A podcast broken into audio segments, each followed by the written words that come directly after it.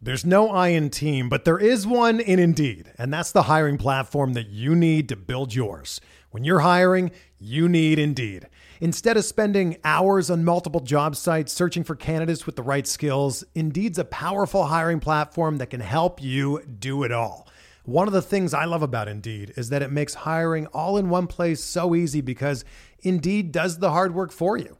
They show you the candidates whose resumes on Indeed fit your description immediately after you post so you can hire faster.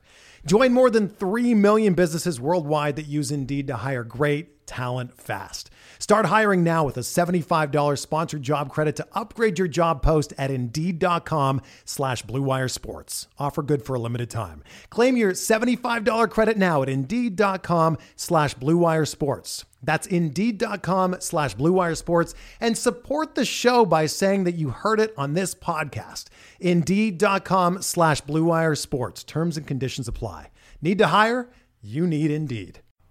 Before we get started with today's episode of Bench with Bubba, let me tell you about one of our sponsors, Draft. If you love fantasy baseball, then you need to try our new favorite app called Draft. It's daily fantasy baseball, but not like the other guys. On Draft, you play live snake drafts with other people, just like in your season long league. Drafts last just for one night. Once you're done drafting, that's it. No trades, no waiver wire. Just set it and forget it. And the best part, you play for cold, hard cash and get paid out the next day. Drafts start from just $1, so there's a draft for everyone. Trust me, I love playing drafts. I play golf, I play NFL, basketball. You can play them three. Uh, you can play head to head, three man, six man. There's there's running leagues. You win one night, it keeps going for four, five, six nights. You can play a dream team. There's all kinds of great ways to play draft, and you can join me today. Just search draft in your app store or, or play right from your computer on draft.com. And when you enter promo code SD Sports, you got to enter the promo code SD Sports. You get a free entry into a real money baseball draft when you make your first deposit, but you have to use the promo code SD Sports. That's right, playing a real money game for free just for using the promo code SD Sports when you make your first deposit. Just again, search draft in your app store or go to draft.com and enter the promo code SD Sports. Now to this week's edition of Benched with Bubba.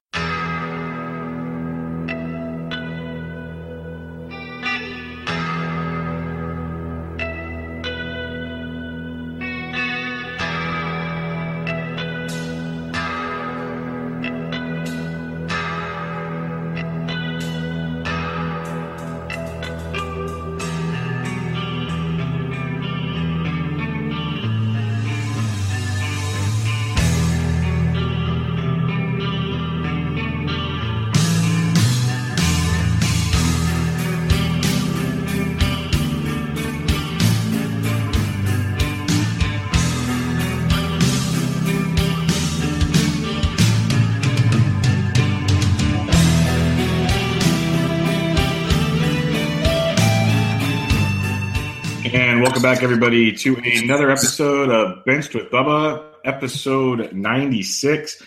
Uh, doing a little prospect talk tonight for your uh, you know dynasty teams, um, all these guys coming up for your regular season teams. And in order to do so, have a special guest with us. You can find his work on RotoWire, uh, Friday Farm Days on Sirius XM. He has a Wednesday podcast with RotoWire with Clay Link. Um, you can find him on Twitter at real Jr Anderson. James Anderson, how we doing, man? Good. Happy to be on with you. No, I appreciate it. Uh, it's pretty cool to finally get to to sit down and do this. Uh, a lot of good stuff.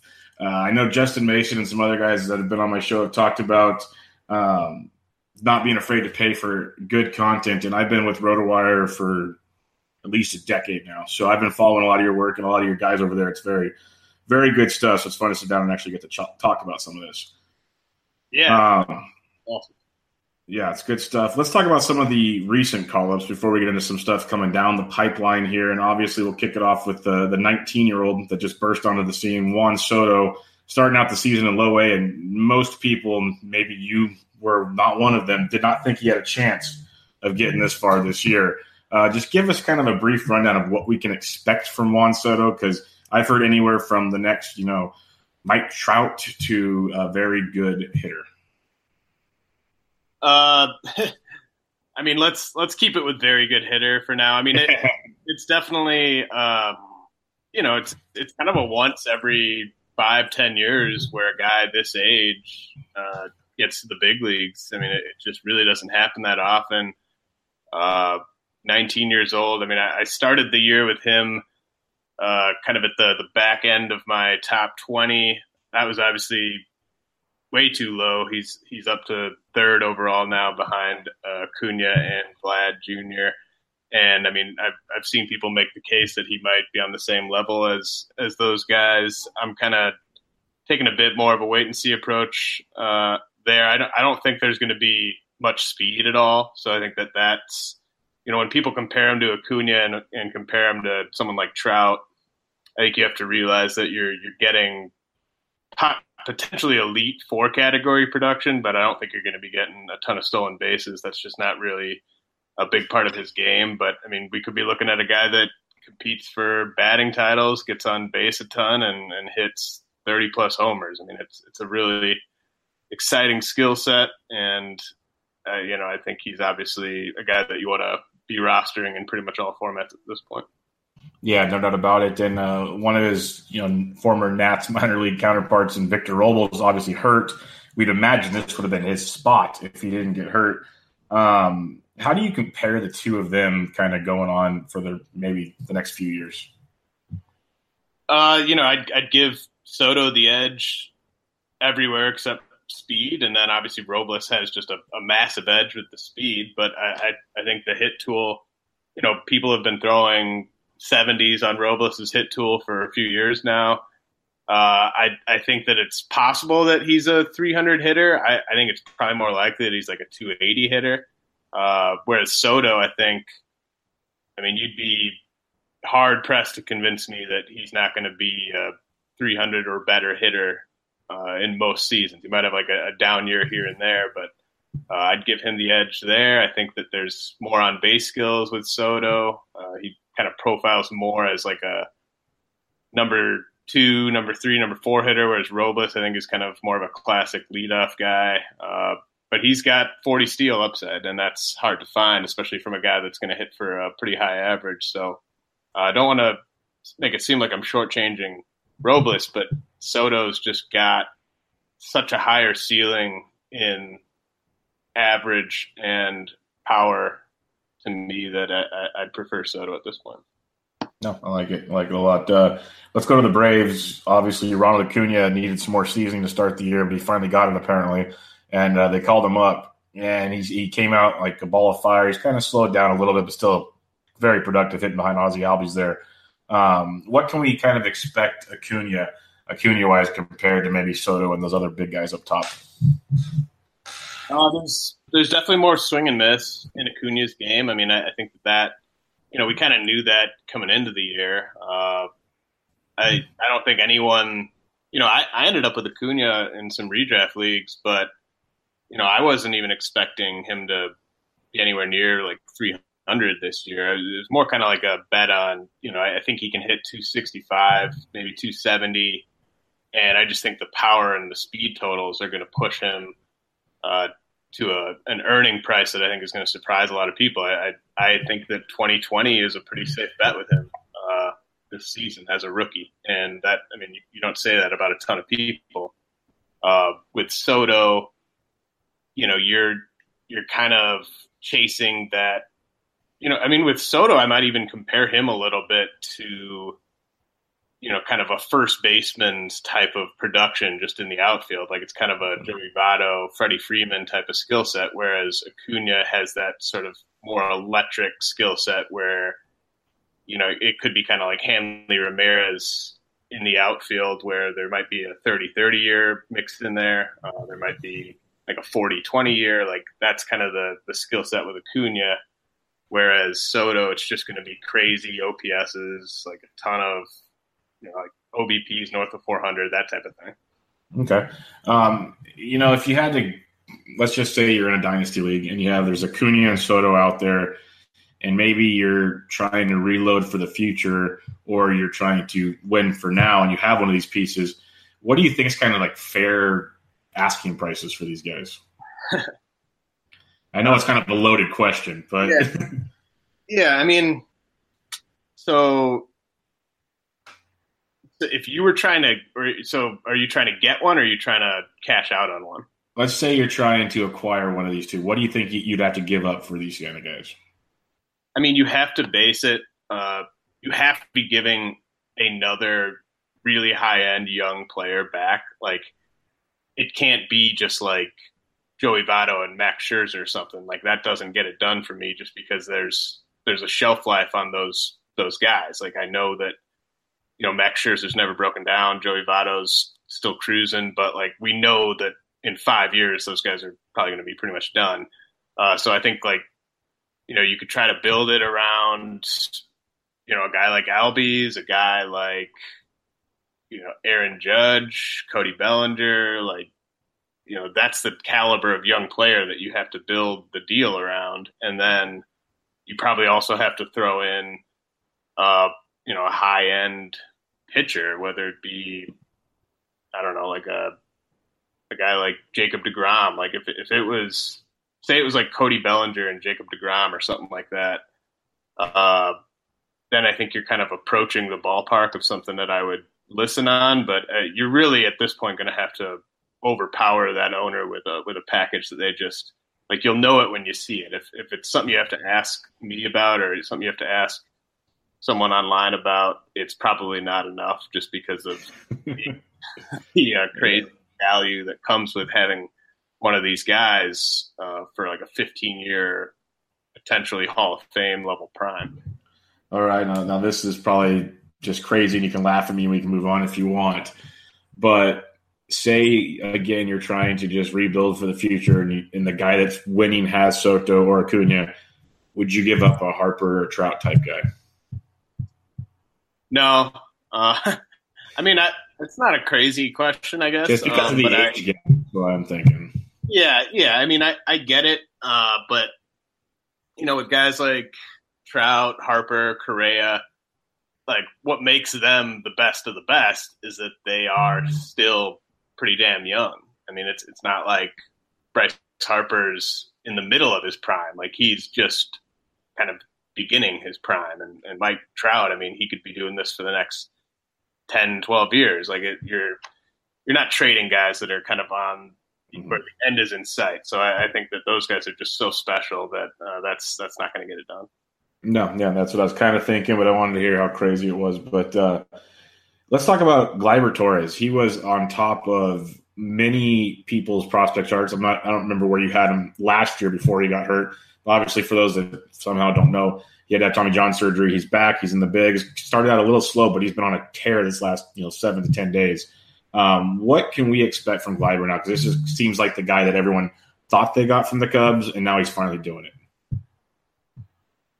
Yeah, I was probably not high enough on on Gleyber as a as a prospect. I had him behind, you know, guys like Victor Robles. I had him behind uh, Nick Senzel, Fernando Tatis Jr.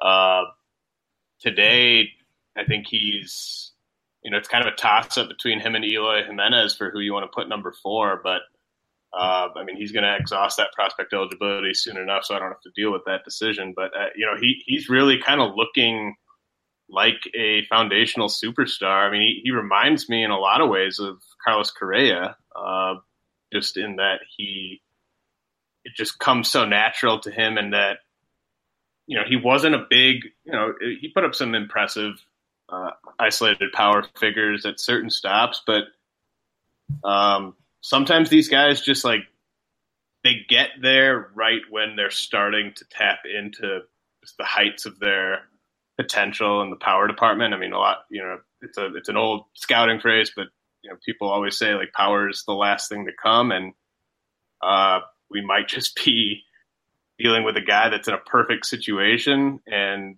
you know, once he moves towards a, a top third of that lineup, which should be any day now, I think that there's just going to be all kinds of fantasy production to be had.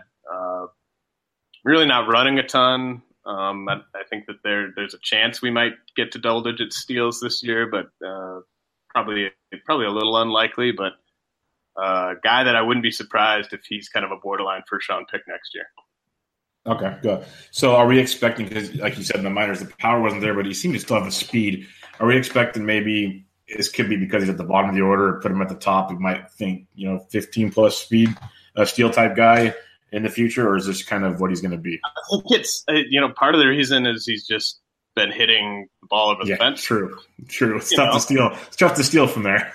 Yeah, it's kind of the Ozzie Albies conundrum. they after them for the speed, and he's just he's giving you the production, but not where you thought you were going to get it. Uh, I Torres was never a guy that I, you know, it's not like he was a. I, I, I haven't seen him graded out as a plus runner recently at all. I, I think he's more of a guy where you just kind of hope that there might be like a, a year where he gets you 15 to 20 steals, um, but it's not it's not going to be his calling card. He's just going to be a guy that hits for a really high average, and uh, you know depends how much you want to buy into these first 26 games or whatever from him. But I, I think that you know 300, 305 average with 30, 35 homers. I mean that that's I think that's within reason. Nice. Yeah, that definitely gets the first round buzz coming along next year. Uh, the Pirates called up Austin Meadows this past week. He's been a big prospect in their system. He's kind of just scuffled the last year and a half or so. He's already got two homers in his call up, but some are saying who knows how long he'll be up for. I don't know what they're thinking, but it's the Pirates. They make weird, like Nick Kingham's back down. So you never know what they're doing. Um, when we get to see Austin Meadows full time, what are we expecting from him? Is he going to be the guy, you know, two years they thought he was going to be, or kind of a little bit less than that? He's kind of gone through a bit of a transformation as a hitter uh, the past couple years. He used to be a guy that would would pull the ball, um, hit it hit it really hard to the pull side, and that that translated to uh, some decent power numbers for him. Past couple years, he's kind of really just settled for for taking the ball the other way, and uh, and that's led to some impressive batting averages, but it's kind of resulted in his power taking a dip. And then, of course, he gets the call and he hits two home runs in his first four games. Um, I mean, it kind of reminds me a little bit of Jesse Winker last year, where I was expecting a you know decent batting average, but then he just kind of came out of nowhere and started hitting for power. Uh, I don't know how sustainable that part of it is. I think he's a guy that could hit for a high average, hit near the top of an order, chip in some speed, like you know maybe like a, a 15-15 season with like a 285 average. Like that's that's kind of what I'd expect from him. I wouldn't get carried away with this this start in the power department, and actually might not be a bad time to sell high. I know that that that rumor that he might go down when Starling Marte comes back might limit your ability to to flip him for a for a big haul, but um, I, I, think he's he's not as exciting as some of these other guys we've talked about. I just don't see the type of upside there in the power speed department. No, I like that. That's what I kind of wanted to talk about him because he's one of those names that's been around forever. It feels like, and you know they wouldn't they wouldn't trade anybody to give him a shot. So it was kind of weird what was going on there. Let's talk about a move the Rays made yesterday, and I'm kind of worried this might only be for a few days too. For some reason, I thought Willy Adames should have been up last year before they even got a Denny Hechavarria, um, and then they brought a Hechavarria back. Lots of that stuff we're not a part of in the front office, but Willy Adames seems like a very, very good ball player, and he takes Chris Sale deep yesterday. Could just be a fluky deal. But um, what are we expecting from Adames? And I don't know if you have any insight. Do you think he sticks around, or just an opinion on it?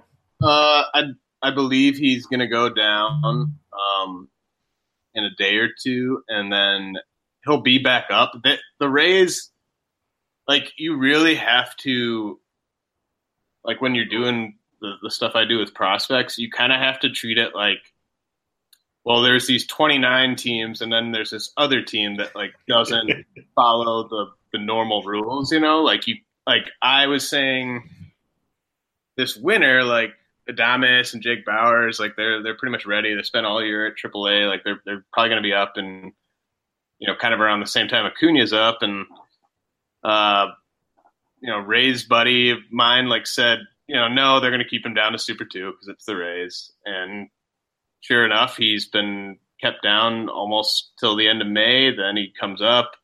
Uh, but I think they are planning on sending him back down for a couple more weeks. Let that Super Two uh, kind of rolling deadline pass, which will be you know early June, and I think we'll see Adames kind of in, in the middle of June back up for good. Uh, but he's I, I'm really excited about him. He's one of those guys where you can't like obviously the the numbers in the minor leagues are great, but there's more upside. Kind of like what we were talking about with Gleyber Torres. Like he might be the strongest, the physically strongest guy playing shortstop in the majors uh, once he's up for good. Like he is ridiculously ripped. Like he looks like he belongs at, at third base. Or That's what I was going to ask you. Yeah. Um, but I think he can. I think he can handle shortstop at least for a few years. I mean, he kind of is in that sort of Corey Seager bucket where you just let him play shortstop for you know four or five years. He eventually moves over to third, but um, he's going to be a, an on base machine. He's he's going to be better in points leagues and, and OBP leagues where you get full credit for those walks. And I think he's got a shot to hit like 280, 285 with 30 plus homers in his prime years. I mean, the that home run off a Sale was yeah, sure, it was just like one one pitch, one swing, but I mean, he, he put on display like the the mm. type of power he's got there, and I think that he's he's going to be a really exciting guy uh, for a while. He's not quite in that that Gleyber Torres tier for me, but uh, a heck of a prospect. Okay, that answers my next question. So he's not in the Gleyber Torres tier. Is that like for long term tier or right now tier? Just like kind of overall okay superstar upside type of like I, I don't I don't see Willy Adames ever being a first round fantasy pick. I think he's a guy that like is going to routinely kind of go in the you know 40 to 70 range um, where it's just it's it's a great player but not not not a guy that's going to like be a, a, a, true foundational piece on a on a dynasty team until he gets traded from the Rays for a contender just how it'll go um, Adam Plutko. This is just one I wanted to put down. It's not as flashy as these other guys per se, but the Indians called him up. He's one of their top pitching prospects from what I was reading. And most people don't know much about this guy. So I was just wondering if you can give us a little insight on Adam Plutko and maybe what we'll expect because the fact they moved uh, Tomlin to the bullpen makes me think he's here for a little while. Yeah, I think that like you know, for everyone that was asking me like when's Shane Bieber going to be up, should I start stashing Shane Bieber? Like the Indians are, you know, they're a smart organization. They know how like you can kind of maneuver around that that fifth starter spot and still get quality innings. Uh, by kind of mixing and matching, pulling the guy at the right time. Uh, Plutko, not a. I mean, he's more of kind of a redraft guy than a dynasty guy for me. Like, it, it's great that he's getting this opportunity. I think there are going to be some blow up outings. Uh, the the slider's decent. You know, fastball's okay, uh, but I I don't see the type of swing and miss stuff that's going to make him someone I want to just put in my lineup and kind of forget about it. Like I, am definitely going to pick my spots with him. Um, you know, if you're on, you know, say two starts against a couple of weak opponents, maybe you plug him in there. Maybe it's a one start week against some terrible team. Maybe you plug him in there. But I, I think that there are definitely going to be some ups and downs for him. So you're not going to run out and get him per se, just a, a, a season long league. You'd kind of. I mean, it's definitely case by case. Like if you're just really hurting and you need a, a guy that you know is going to get starts and it's a deeper league, sure, but not not a guy that I'm like I'm not going to go really no matter what my need is. I'm not going to bid more than like a buck or two for him. Okay. There's been other guys called up this year. Walker Buehler, who's a stud and really doesn't need any more talking about, and, and many more. So let's talk about some a few of the guys that are going to be coming up soon, and or we think is going to come up soon, and one we know is coming up soon. I believe I heard it was next week or the week after. Alex Reyes for the St. Louis Cardinals and his rehab starts have just been amazing. Twitter goes a buzz. Um, give us a little kind of rundown on what you're expecting from Alex Reyes, maybe this season and kind of just overall in his career.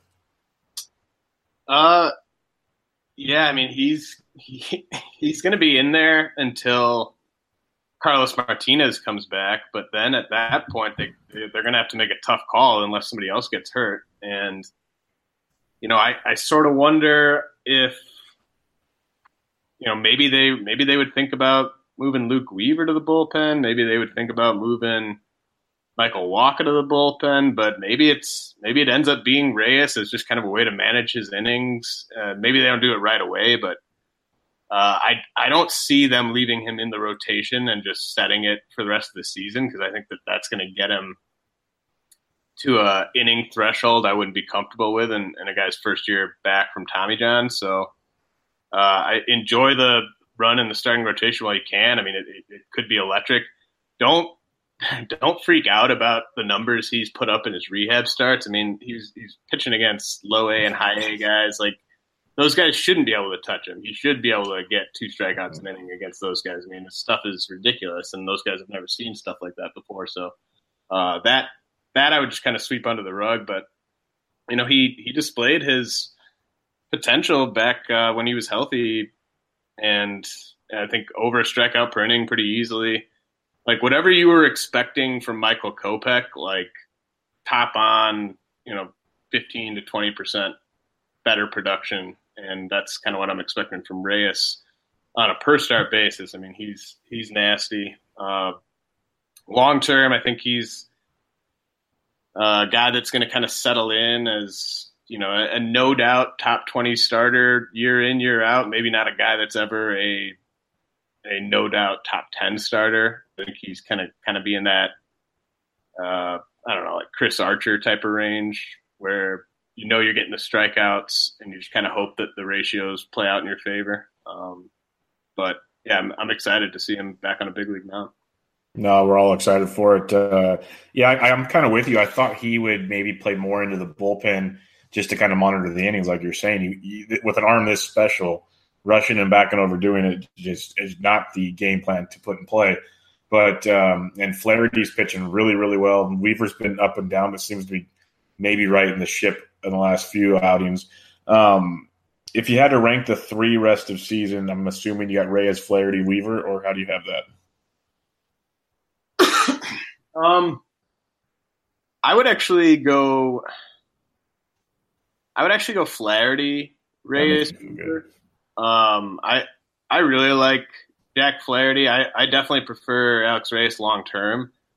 I just think you're going to get more innings out of Flaherty, especially as a starter this year, and I don't think it's going to be all that close. Like it, you know, we could be looking at Flaherty makes like 20 starts the rest of the way. Reyes makes 10 starts the rest of the way. Like that, that's kind of how big that I see that gap being for those two guys. So, uh, and then with Weaver, yeah, I mean, he's just, he was never as good as he was on paper, like through his first 10 or 12 big league starts. This is kind of more the guy he is, where obviously he's he's a guy that you trot out there in pretty much every format, but not a guy that's he's more like an SP five to me and uh, the other two have a bit more upside.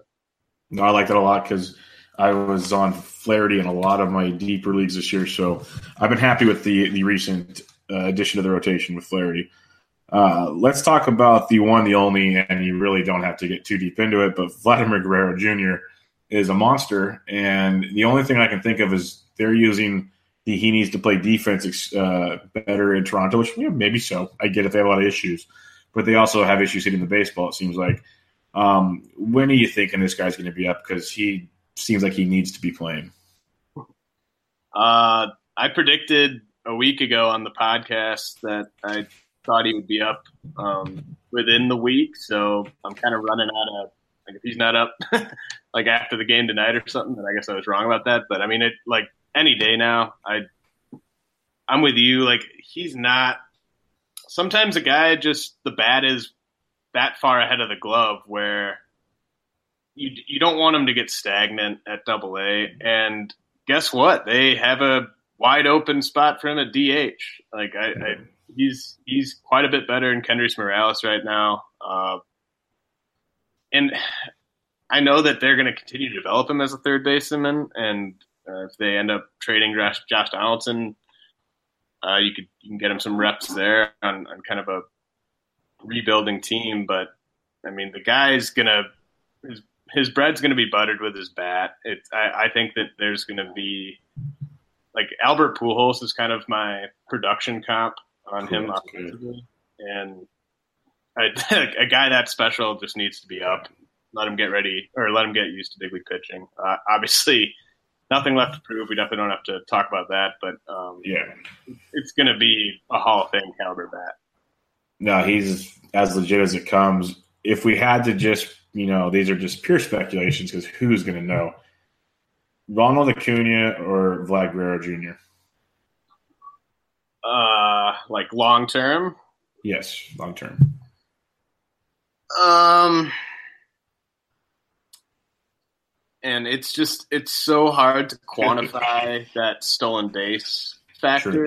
Um, I think in in OBP leagues uh, and points leagues, I'm I'm happy to say Vlad. I think in standard roto, I might still lean Acuna just because it's so nice to have your your stud also be your source of stolen bases and you know you, you're not going to be able to replicate Vlad Jr.'s production, but like I mean, just getting those 25 to 35 steals that you're going to get from Acuna for the next eight to nine years, like that's that's the edge I think for for standard roto. But in in leagues where stolen bases aren't quite as valuable, uh, points leagues for sure, I'm taking Vlad.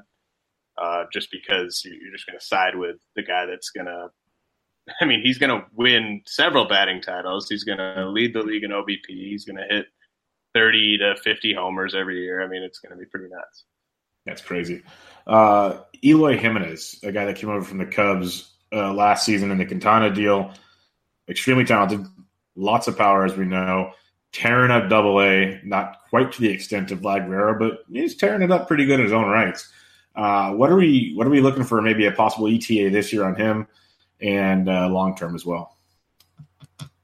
Uh, I don't think he's a lock to be up this year. Um, as an, as annoying as that is, if you if you're stashing Eloy and you're seeing what he's doing at Double A, uh, from a baseball or from a kind of a, a business standpoint and a building a sustainable competitor standpoint, I don't think it makes sense to bring them up this year because their window is not going to open until like what 2020 and yeah, it's true. It's a good point. you don't want to burn a year of service time on or too many years of service time, I guess, if you don't have to on non-competitive seasons. So you'd, you'd rather like say you have a, a window that opens like 2020 and goes through like 2025.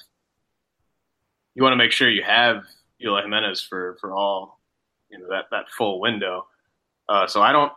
I, I think there's definitely a chance he's up this year. I just think that you know if I'm if I'm stashing a guy in a shallower format, I I might not be able to justify continuing to stash him, especially if I'm getting hit with injuries. Like if if I've got full health and everything like that, then it's kind of a luxury to just stash him. But definitely possible he's not up till next year, and he kind of gets the Acuna treatment.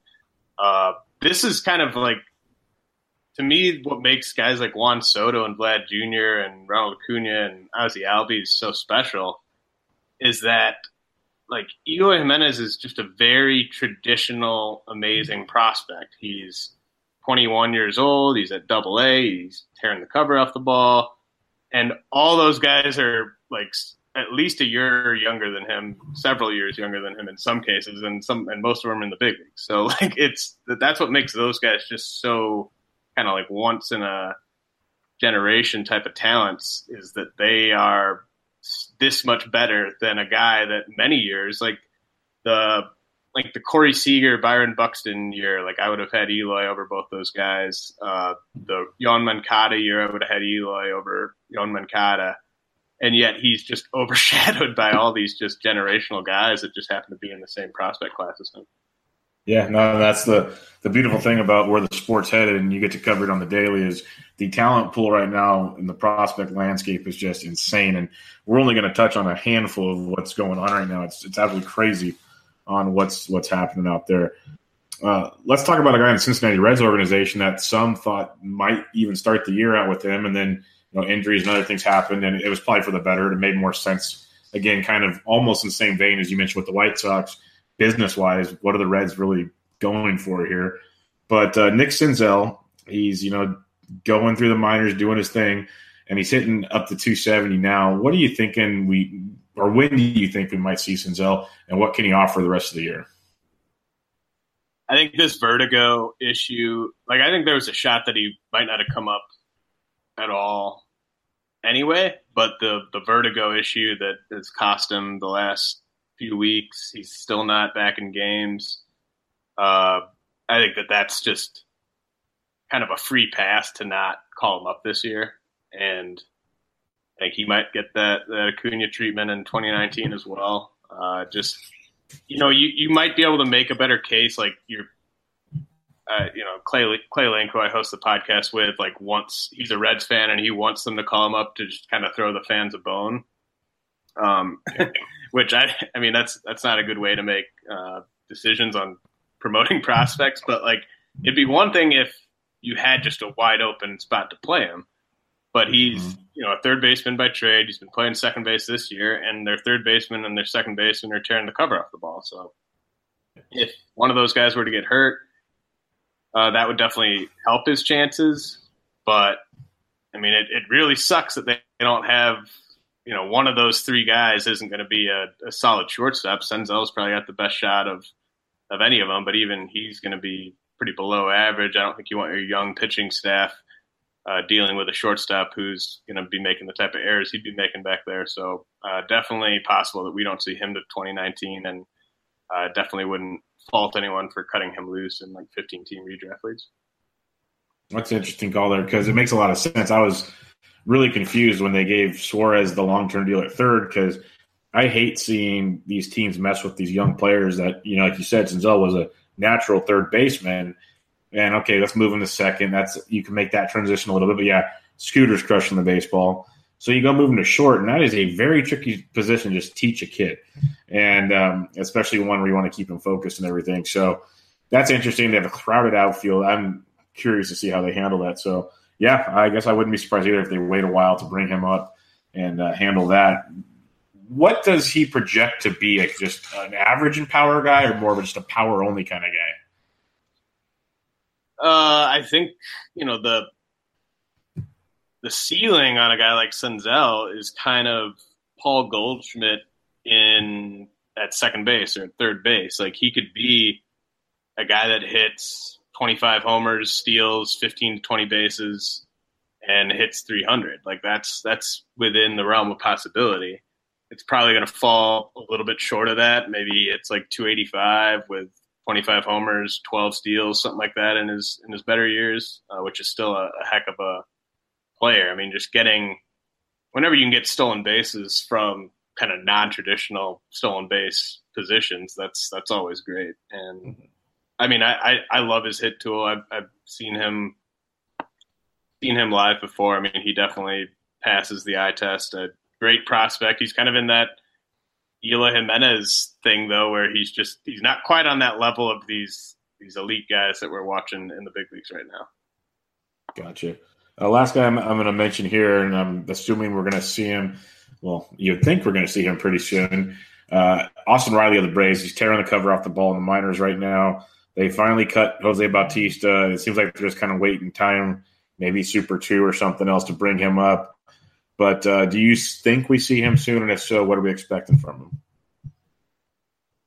I think we are going to see him this year. I don't know. It might not be until, um, you know, it might not be till July. Honestly, like he's a guy that should have been at AAA just from a talent and performance standpoint. He should have been at AAA sooner than he was, but they opted to kind of exhaust the you know master this level philosophy and if they continue to go that route with him then we might not see him till july uh, but i i love this guy um, he's just been ever since he got promoted to double a last year every league he's gone to he's been one of the best players in the league he was one of the best players in the arizona fall league he's obviously dominated at Double A. He's he's to a great start at Triple A. Uh, there's there's some swing and miss in his game. I, I, wouldn't expect a super high batting average this year. You know, and even long term, I wouldn't expect much better than like a 270 batting average from him. But I think it's just going to come with really classic third base power production, where he's going to fit really nicely behind Freddie Freeman in that lineup, and he's just going to walk into so many hundred RBI seasons hitting in that lineup and 30 homer seasons hitting in that ballpark. Uh, it's going to be a lot of fun. Yeah, that lineup's insane for years to come. Um, that'll kind of wrap this up. You know, there's like Willie Calhoun, Kyle Tucker, who's just an awesome ball player, and some other Super Two type guys. Are there any kind of potential calls this year that really stand out to you that we really need to maybe go stash away or that'll be fun to watch this year? Yeah, one one guy that I think is maybe not getting um, as much hype as he as he maybe deserves for a variety of reasons is Corbin Burnes with the Brewers. Uh, he's you know if you look at his AAA numbers, they're they're garbage because he has to pitch his home games in Colorado Springs. But if you just look at what he's doing on the road in the PCL, he's dominating and. Uh, he's kind of more of a traditional pitching prospect than Freddy Peralta. Like I think Peralta is kind of your classic. Uh, turn the lineup over twice. Going to strike a lot of guys out, but it's not going to be really efficient with his pitches. Corbin Burnes, I think, could could be kind of more of a Jack Flaherty, Mike Soroka type of guy, and that's a pretty good team. I think he could win some games for them. I think he's going to be up in June or July. Uh, that's kind of a name that I haven't seen a ton of people pumping up, and I definitely think he's up this year. I like that a lot. Uh, you mentioned Corbin, Corbin Burnes, so I wanted to ask about a guy in the Milwaukee system because it just came to my mind, and I doubt he gets up this year, of course, but maybe, maybe he does. Who knows? But he tore it up in college. One of the best hitters in college in a few years. Uh, Keston Hiera or Hiera, I might have, I don't probably mispronouncing it, but he's he's tearing the cover off the ball again right now. Uh, what's kind of the maybe ETA for him? Is it next year or whatever? And is this guy like literally going to be like a 330 type hitter? Uh, you know, the ETA on him is so tough because it's really, you know, he's at high A. It's just going to depend, like, what are his next couple months like? Does he force a promotion? Because I know, I know he's he's hitting really well right now, but it's not. I don't think he's like forcing them to promotion promote him to Double A right now. Uh, but if he just you know goes on like a crazy two week stretch where he's just hitting everything and gets that promotion to double A in say mid June, then all of a sudden I think we are looking at a early early 2019 promotion because they're going to have a hole at second base. Like that's kind of their one mm-hmm. obvious hole. Uh, playing Jonathan Villar there right now but I mean he's kind of more of a super utility guy for me. And yeah once year is up uh, I think he's going to be a lot like prime Daniel Murphy, uh, where it's I, I, still think it's hit over power. I know that I know he's got some power, but I think like the selling point with Hiura is going to be like a, a guy that could some some years hit 320 and other years maybe hits 290, 295, but uh, you know 20, 25 homers, that type of thing, and he's going to be hitting in a great home ballpark. It's going to be a pretty good lineup. Uh, a lot to like with him. Okay. Yeah, I'm just curious because I know he's older than most. He came out of the draft out of college and everything. So I just wanted to see what his hit tools were all about. Let's talk about a couple of prospects or a handful of prospects that have moved up your list this year from where things started out. Um, you have, you know, the Mike Soroka, and Jack Flaherty that many know already from their runs in the majors. Got a couple Padres prospects on the list. Jesus Luzardo, who I got to see pitch for Stockton before he moved, and my goodness, that is filthy. Um, and Jo Adell's now in single A in high A, so I'm looking forward to that. What else? Uh, what who are some of these guys that uh, really catching your attention so far this season? Uh, I'll start with Yordan Alvarez, uh, outfield slash first base prospect with the Astros. You know, he I, I think I started the year with him maybe in the like 40 to 60 range on the top 400, and he's in the top 20 now. Uh, deservedly so. I wouldn't be surprised if he's knocking on the door of the top ten in a in a month or so. Uh, just kind of a flawless offensive profile. Like hits it to all fields, walks a lot, doesn't strike out a ton for a guy that's as big as he is with his type of raw power.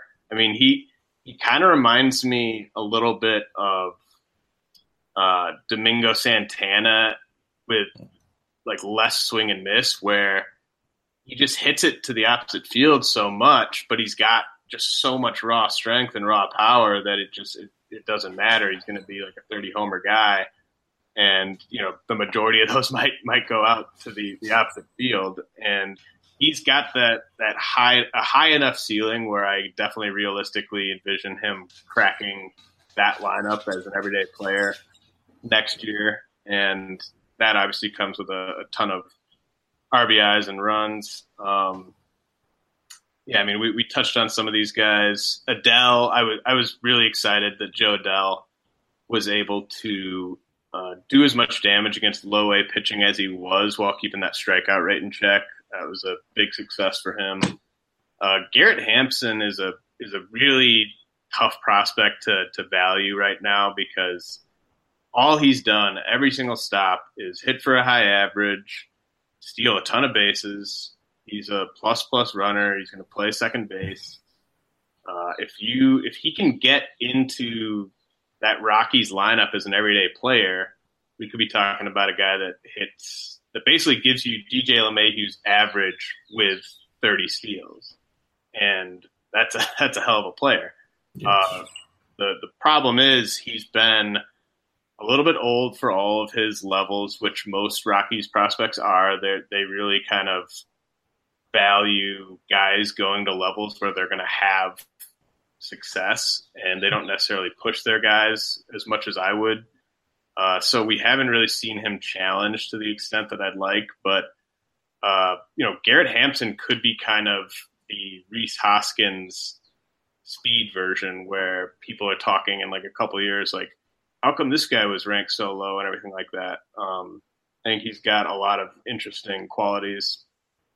And then, uh, you know, Chris Paddack is probably the the starter. I mean, Jesus Luzardo's obviously got a lot of helium, but Chris Paddack, I think, might not be a household name right now, but by the end of the year, he's going to be seen as one of the best pitching prospects in the game. Uh, really long, lanky kid, mid 90s fastball, uh, 70 grade changeup, plus breaking ball. Um, just really kind of the, the whole package. He he missed uh, last year with Tommy John surgery, but a guy that I could see moving pretty quickly, and I wouldn't even be surprised if he got a cup of coffee towards the end of the year with the Padres. No, I like that a lot. Um, let's talk about some of the players that have moved down your list. A lot of these guys, like Lewis Brinson, we've seen just struggle mightily with his chance at the Marlins. Ryan McMahon, for some reason, started with the Rockies, didn't play with the Rockies, but he started with the Rockies, so that didn't really help the kid at all. Um, I'll ask you a couple on these, and one of this I'm going to go with my homer bias here. Is it due to the injuries, or is he just really struggling? Helio Ramos, you have him going down the list, and I know the Giant system isn't great, but uh, this kid looks like a great talent. Uh, I know he's in Augusta right now. What are you seeing that uh, doesn't look too good? You know, I, I kind of I assumed that one of Helio Ramos, Jo Adell, and Austin Beck would – kind of get not necessarily exposed, but just there'd be a dose of reality mixed in with their their low A debuts, and it's been Ramos. You know, he he was able to dominate in the AZL last year despite a lot of strikeouts, uh, but I think it was you know it was kind of just a, a guy that was just so physically gifted, beating up on inferior pitching and it's a pretty big jump from the AZL to low A. Like that that's that takes guys a while. I I still love him as a prospect. I mean, the tools are everything you want, but you know, not every prospect is Juan Soto or Ronald Acuna. Like even the guys with the crazy tools, you know, look at Estevan Florial with the Yankees. Like he's a guy that's just going to move a little bit slower because there are some holes in his swing. He's got to make adjustment after adjustment. And eventually, I, I have faith in Ramos making those adjustments and, and, figuring it out and mashing against low A pitching and then mashing against high A pitching. It's just not going to be an overnight thing with him. I think he's just kind of going through some struggles right now. Uh, still a top 100 prospect for me, but a guy that's not going to move as fast as some of these other guys. Yeah, he's 18 years old too, and people forget that that he's super young. So he's kind of it's like his senior year in high school. Um, still figuring it out. Uh, Francisco Mejia is a name that many expected to by now be you know this time last year many expected him to have a, a role with the Indians, and then you know Arizona Fall League he's playing third base, and obviously they didn't want him catching because they have Yan Gomes and Perez. Maybe I don't know. But what's going on with Francisco Mejia? And um, is this one of those guys that you know kind of? I'm not going to say he's a 4A player. I think he's better than a 4A player. He's going to be a good ball player. But what's the holdup with him right now? Uh, you know, this is a guy that I I, I, I don't want to take a victory lap just yet, but like I was I was quite a bit lower on him than pretty much everyone coming into the year. I just I I hate it when a catching prospect doesn't have the chops to be an everyday catcher in an organization that values stuff like pitch framing, and the Indians are probably in the top five of teams that value that type of thing. And uh, Mejia just is not like he's a good enough. If if we if this was like the middle of the two thousands or something like that, he'd be catching probably for the big league club. But teams value different things now with catchers. A lot of teams, I think the Indians included, just based on you. I mean, you see who they're trotting out there. Uh, just a lot of teams are willing to just punt offense at that position, and they, all they really care about is what you're giving them defensively. And I don't think he's really kind of up to that standard. So they've been kind of messing around with him at other positions. And, you know, we've seen this a lot with catching prospects. Like Blake Swihart comes to mind. Uh, you know, you take away a guy's role as just like the, the catcher of the future in your organization. And sometimes the bat kind of falls apart a little bit with that. Uh, I think that he is just kind of a guy in limbo right now. And I think that you know the time to sell on him is probably come and gone. You kind of just got to stick it out. I think that there will be better days ahead, especially offensively. But I, I don't really know where he plays for them long term. Interesting. Yeah, no. When you have a rotation like the Indians, you probably want a catcher that can uh, get the job done behind the plate and not worry about the the bat. So that's a good point there. Uh, Isan, uh, Isan Diaz, Isan Diaz. I'm horrible pronunciation. Um, what's the situation with him right now? Because he seemed to be a guy really moving up prospect list, and you have him uh, kind of moving down this year. Yeah, uh, I think the Brewers did really well in that Christian Yelich trade. Um, like all all the guys they gave the Marlins have seen their stock kind of take a pretty big hit to varying degrees since that trade, and uh, the, the thing with Diaz is if you watch him, if you go see him in person, like two or three games, chances are he's going to do something at the plate that just really kind of blows your mind, like where he just, you know, he's a he's a five ten second baseman who will just easily hit a ball out the other way, and it's just a it, it can look like a beautiful approach, and it, it can kind of hypnotize you a little bit, but the production is just just hasn't really been there. Uh, he had he had a big year at low A in 2016, uh, but you know it's we're we're going on you know about 150 games now where he's about a 215 hitter, and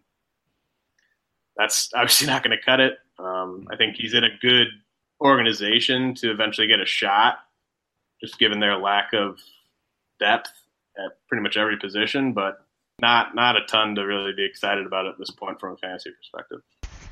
We take this brief break from Bench with Bubba to talk to you about RotoWear. It's one of the best quality shirts in the industry. When I mean industry, all the clothing industry, the fantasy sports industry, because people are rocking it, they're loving it. You're seeing it in a lot of big outlets now.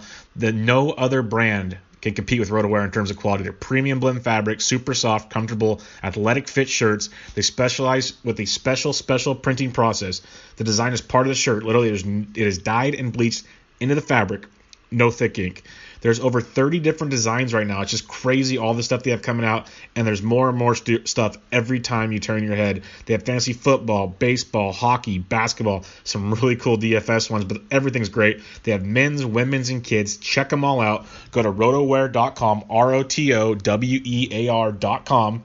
Check them out on Twitter, Instagram, and Facebook at rotowear. But the cool part, guys, if you use the promo code DEGENS, D E G E N S, you get 20% off your order. Again, promo code DEGENS, D E G E N S. Check their site out. Check them Twitter, Instagram, Facebook. They're always giving away free shirts. And then when you go to purchase the ones you want for you, your loved ones, your friends, your family, whatever, use promo code DEGENS, D E G E N S, for 20% off your order. Now back to this week's episode of Benched with Bubba. Uh, let's switch uh, gears here a bit and kind of go from a team perspective here. Uh, who are your top five major league systems at the moment? Uh, Padres for sure. Uh, they probably the deepest system. Um, I mean, you, you kind of name it and they they have it. Like if you want toolsy outfielders in the lower levels, they got that. If you want toolsy infielders in the lower levels, they got that. If you want like superstar potential in the upper levels, they've got that. And Fernando Tatis, they got a close to big league ready second baseman and Luis Ortiz, who's going to be awesome. They've just got endless pitching depth. They're probably number one. Uh, until Ronald Acuna comes off, the Braves are probably number two for me. Um, they've got, you know, Soroka still qualifies. Austin Riley, obviously, still in the minors. They've got a ton more pitching coming. William Contreras, Willson Contreras' younger brothers, really come on as one of the top catching prospects in the game.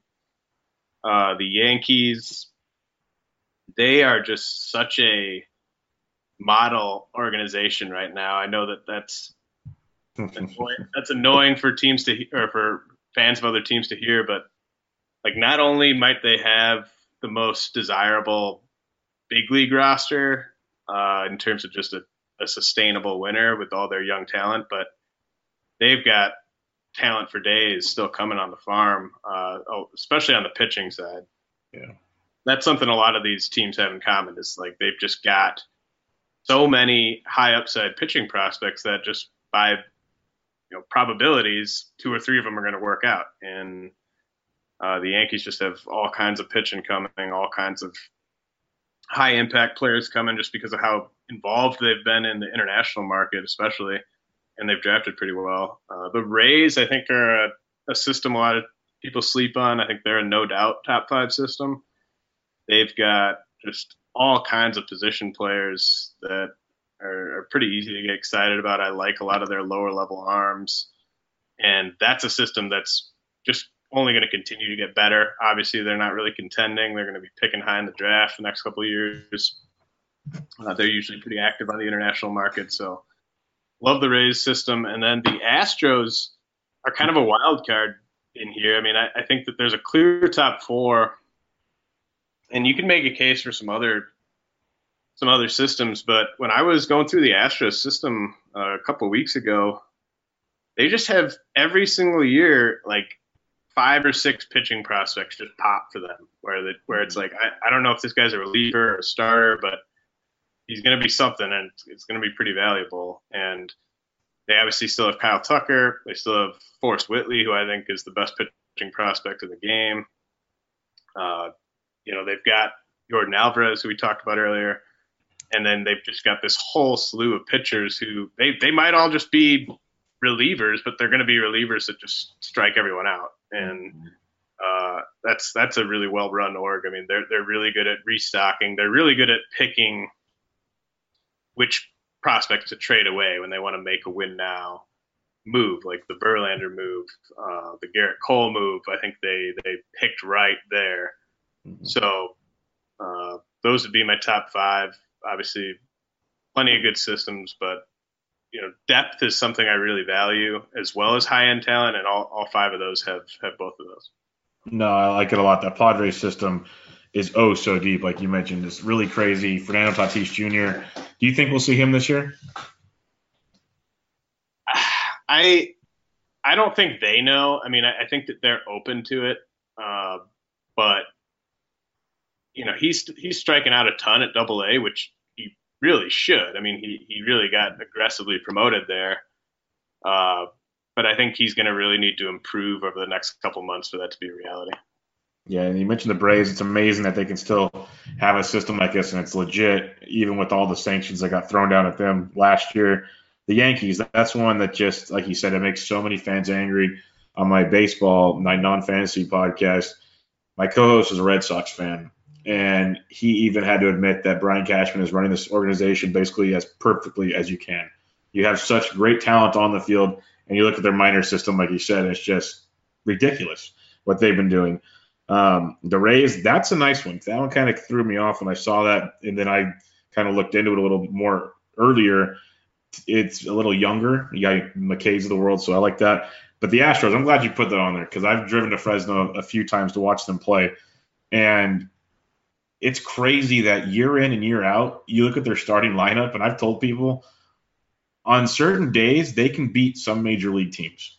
They've oh, yeah. had in, in, years past, literally, their lineup is almost a major league lineup. It is ridiculous. Yeah, I, I almost, I was thinking about doing an article about this, but they, it's really underrated how they are able to just always have just a really high quality four or five man position player bench that they can just mm-hmm. kind of cycle with their AAA roster and they're just never really hurting for depth. They've always got a guy that's ready to come up, uh, kind of kind of regardless of the position. And they're they're great on the international market. They're great in the draft. Uh, they're pretty good in trades, like I just said. So yeah, they're they're, they're run really well. Yeah, it's amazing. Like the Derek Fisher thing, he couldn't get a starting job, but you trade him to half the league and he's starting. Teoscar Hernandez, and people made that they made that trade to, for Liriano. Uh, I just got back from seeing him for the first time, and I'm like, this guy's good. He's fast. He's got skills, a little raw, but defensively he's talented, tons of power. And people are like, oh, he's nobody. I'm like, oh, just wait. This guy's got skill. He's just hidden underneath Fisher and Tucker and all these other guys. Um, it's crazy, absolutely crazy.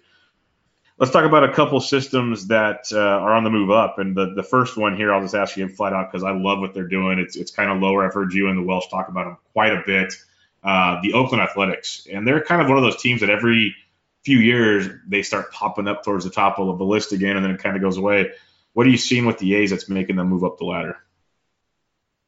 Uh, they're just stockpiling talent. I mean, it's kind of like a poor man's version of what the Rays are doing. Uh, a lot of it's through trades, um, but they, you know, they some of their guys have kind of gotten off to a rough start this year. Like Jorge Mateo's stock's down, Franklin Barreto's stock might be down a little bit. Uh, obviously, AJ Puk with Tommy John surgery. Um, Sheldon Neuse is a guy that I, I liked coming into the year. He's having a rough start, uh, but they just they go pretty deep. I mean, I, I, I really like Austin Beck. I like Lazarito. Dustin Fowler's obviously a, a pretty quality player right now. They got lottery tickets and guys like James Kaprielian and Daulton Jefferies, who once those guys get healthy this summer, uh, might be shooting up lists. And you know, it's it's not as deep as those other systems we talked about. Uh, there's maybe only 15 to 20 guys that are really relevant in dynasty leagues. that's another team where I think when you get to the trade deadline this year and then the draft before that, they're going to really add some talent and, and inject some talent into that organization. So by the end of the year, we might be looking at them as a top five system. I completely agree. They have a lot of a lot of pieces to trade and how Billy Beane operates. Your other three you have there are the Pirates, the Twins, and the Rangers. What makes those three teams uh, moving up the systems ladder for you? Uh, kind of. Well, you know, the the Pirates already have a pretty good system. Uh, the Twins already have a pretty good system. The Rangers system isn't that good at all, but uh, I'm just kind of looking ahead to what's going to happen over the next two to three months. And I think those are three systems that are going to be pretty adept at, at improving themselves. Uh, they're, I think, for the most part, going to be picking fairly high in the draft. Uh, the Twins are, I think, are rumored to be pretty involved in this international market again, and J2 guys. And then I look at those three teams as some teams that might be uh, sellers once we get to the trade deadline, and they, they might be able to make some smart moves to, to really bolster things. And then lastly, I want to ask you about the MLB draft. Obviously, we're not going to go into that. That could be a whole other podcast. But um, you said you've been doing a lot of work on that. And you got a lot of work coming out on RotoWire. What um, can you give us kind of a cliff notes of what you're looking forward to at the draft? Maybe some surprises or things that stand out the most. Uh, I was I was texting our buddy Chris Welsh today, and I was like, "Is it just me, or is this draft kind of suck? Like, I, I'm just hmm. not."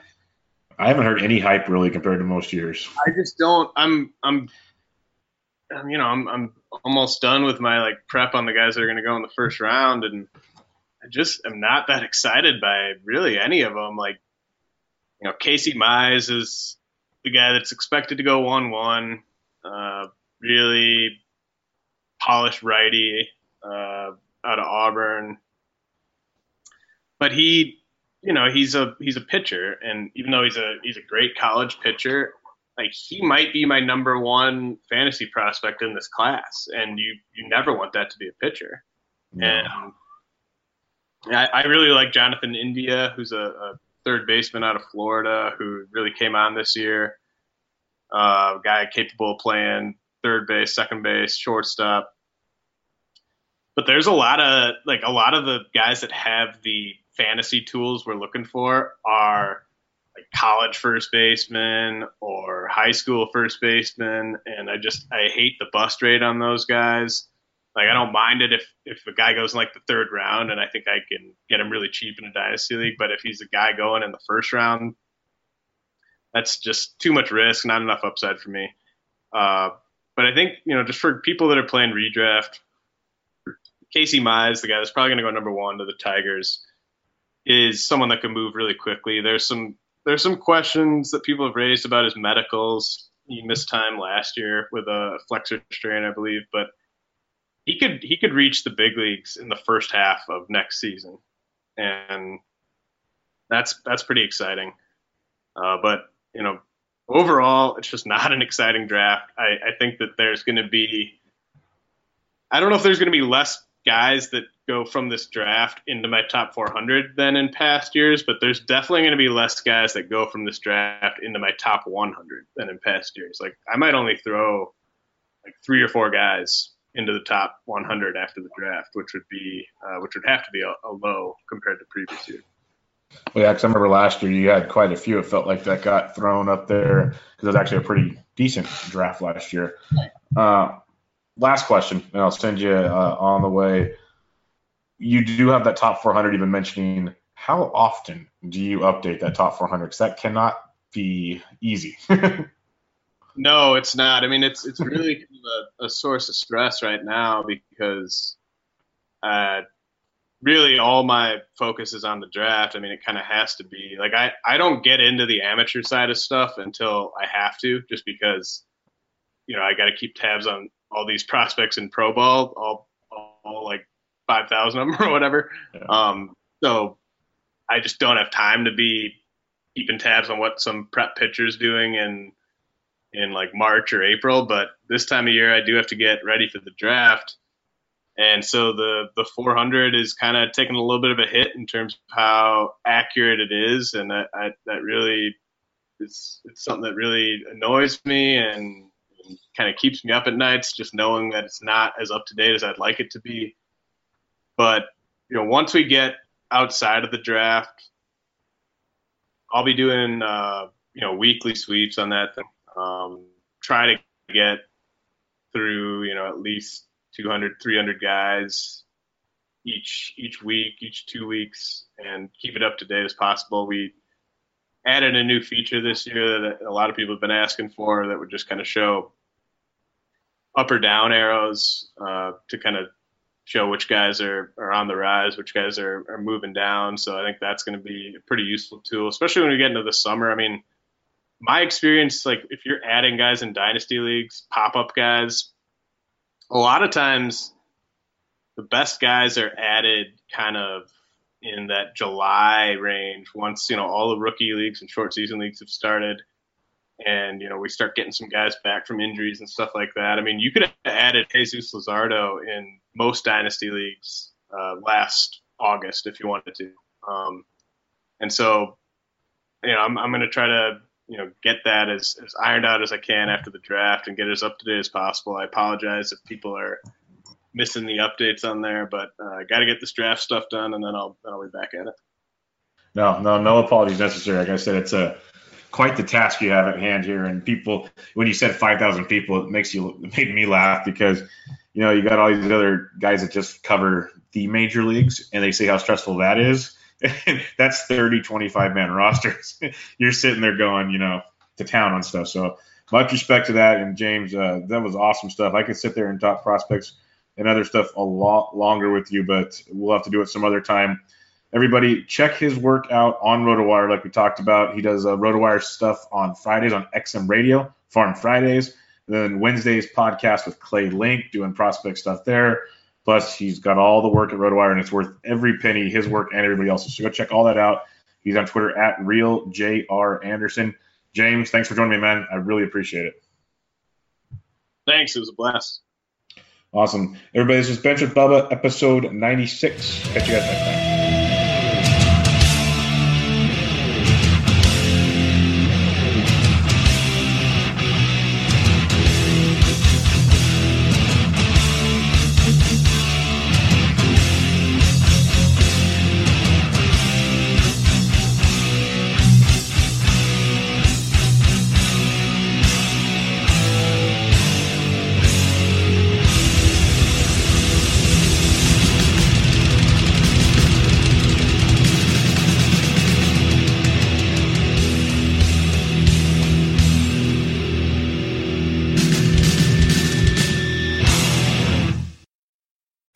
Better with a home policy from American Family Insurance because you'll feel protected no matter how the wind blows.